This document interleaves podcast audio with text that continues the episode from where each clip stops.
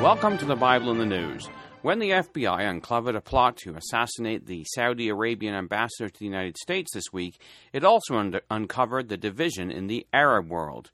The FBI release stated two individuals have been charged in New York for their alleged participation in a plot directed by elements of the Iranian government to murder the Saudi ambassador to the United States with explosives while the ambassador was in the United States.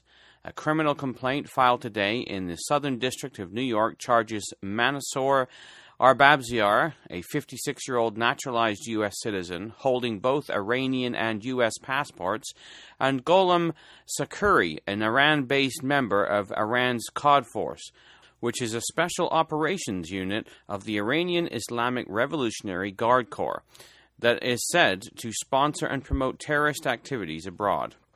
Both defendants are charged with conspiracy to murder a foreign official, conspiracy to engage in foreign travel, and use of interstate and foreign com- commerce facilities in the commission of murder for hire, conspiracy to use a weapon of mass destruction, explosives, and conspiracy to commit an act of international terrorism transcending national boundaries.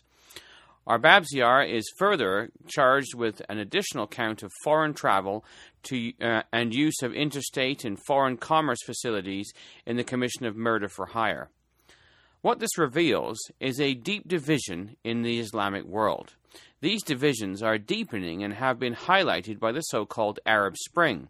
Some of the victims of the Arab Spring have been the client states of Russia, namely Libya and Syria.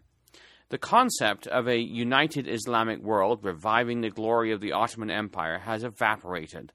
The scriptures have long spoken of the drying up of the river Euphrates, the symbol of the Islamic power that overran the river Euphrates and put an end to the Byzantine Empire hundreds of years ago. The overflowing of the river Euphrates was outlined in the prophetic word in Revelation chapter 9. The sixth angel sounded, and I heard a voice from the four horns of the golden altar which is before God, saying to the sixth angel, which had the trumpet, Loose the four angels which are bound in the great river Euphrates. And the four angels were loosed, which were prepared for an hour and a day and a month and a year, for to slay the third part of men.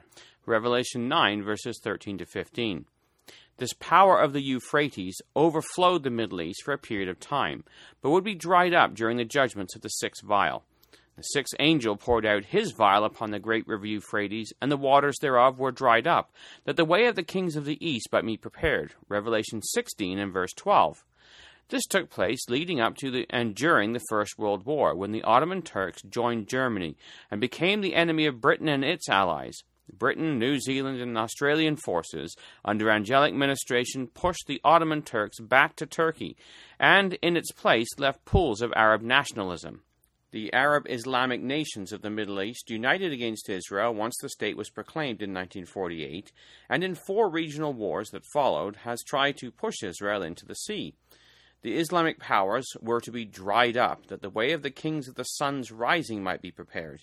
They are not going to succeed in pushing Israel into the sea. In fact, the picture of the latter days is that of a divided Islamic world, with Iran, Libya, Syria, and Iraq on one side of the divide, and Egypt, Jordan, Saudi Arabia, Yemen, and others on the other side of the divide.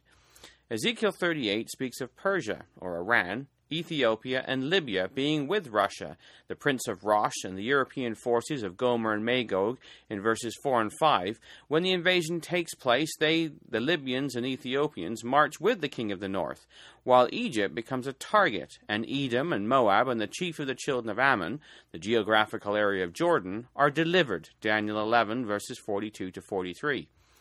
In the camp of Egypt and Jordan, and allied with the king of the south, also called the merchants of Tarshish, are Sheba and Dedan of Ezekiel 38, verse 13.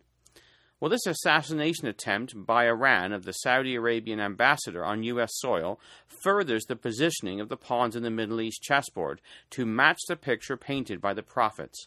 America and Saudi Arabia are again united against a common foe, just like America was with Kuwait and Saudi Arabia in the wake of the First Gulf War.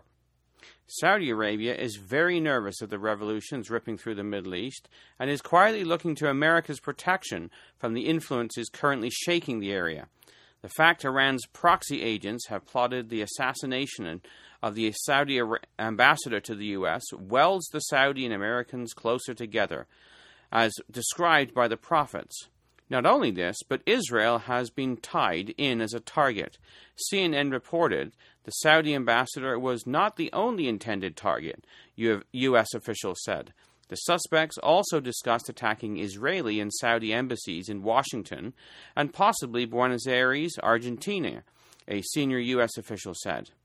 Iran sees Israel as an ally of Saudi Arabia, and whether the Saudis would like to acknowledge it or not, they will become further tied together in the interest of trade, as it is the merchants of Tarshish with Sheba and Dedan who protest Israel's invasion by Russia in the latter days. So, as we watch the headlines, let us open our eyes and realize that we are watching the Bible in the news. This has been Jonathan Bowen joining you.